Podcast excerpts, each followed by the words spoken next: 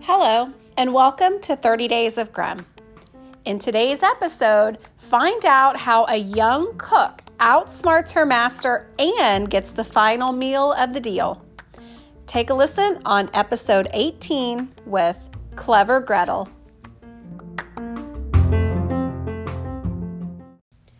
Once upon a time, there was a cook whose name was Gretel. She wore shoes with red heels, and when she went out in them, she would sway and turn and think to herself, You really are a pretty girl. And when she came home, she would drink some wine for sheer joy. Then, since wine awakens the appetite, she would taste the best food that she had cooked until she had eaten her fill. She said to herself, The cook must know what the food tastes like. One day her master said to her, Gretel, I have a guest coming tonight. Get two fine chickens ready. Very good, sir, answered Gretel. She killed the chickens, plucked them, scalded them in boiling water, and stuck them on the spit. Then, as evening approached, she put them on the fire to broil. The chickens began to sizzle and turn brown, but still the guest hadn't arrived. Gretel called out to her master, If the guest doesn't come soon, I must take the chickens off the fire. It will be a frightful shame if they are not eaten when they are at their juiciest. So the master said, I will go myself and fetch my guest.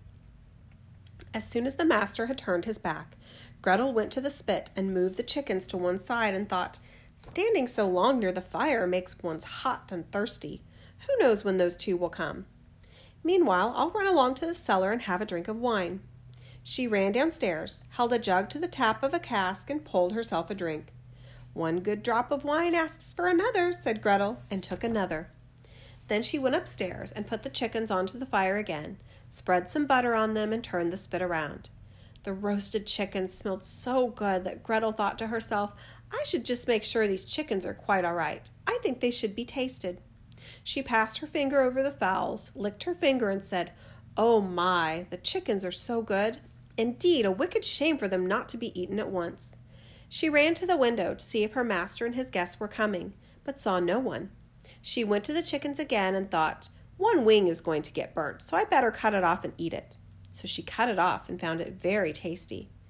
When she had eaten it, she thought, the other wing must come off as well, or the master will notice there's something missing. When the two wings had been consumed, she went again to look for her master, but could not see him. Who knows, she thought, they may not come at all. Perhaps they have found somewhere else to eat. And she said to herself, Gretel, cheer up. Once a thing is started, it should be seen through to the end. Go and have another drink and eat up the chicken. When it's all gone, you'll be at peace. A gift from God must not be wasted. So she ran once more down to the cellar for some wine and ate up one chicken quite merrily.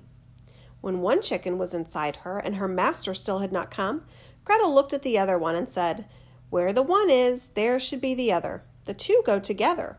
What is right for one is right for the other. So she took the second chicken, and it went the way of the first. But as she was in the middle of her feasting, her master came back and called, Hurry up, Gretel, my guest will be here directly. Very good, sir, answered Gretel. I'll get it ready. Meanwhile, the master looked to see if the table was properly laid, took a big knife with which he was going to carve the fowls to sharpen it on a stone outside. The guest in the meantime had come and knocked politely and courteously at the door.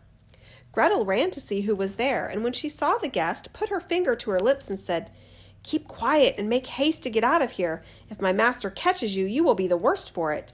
It's true he has invited you here for supper, but only to cut off both your ears. Just listen, he is sharpening the knife now. The guest heard the noise of a knife being sharpened and ran out of the house as fast as he could.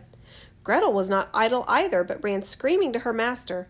Indeed, it's a fine guest you have invited. Why, Gretel, what do you mean? He has just taken back both the chickens. I was about to serve them from the platter when he snatched them away and ran off with them. That's just like him, said the master, feeling sorry about the loss of his fine fowls. If only he had left me one, at least there would be something for me to eat. He shouted after the guest to stop, but the latter pretended not to hear. Then he ran after him with the carving knife still in his hand, crying, Only one! Only one! Meaning the guest should leave him one chicken and not take both.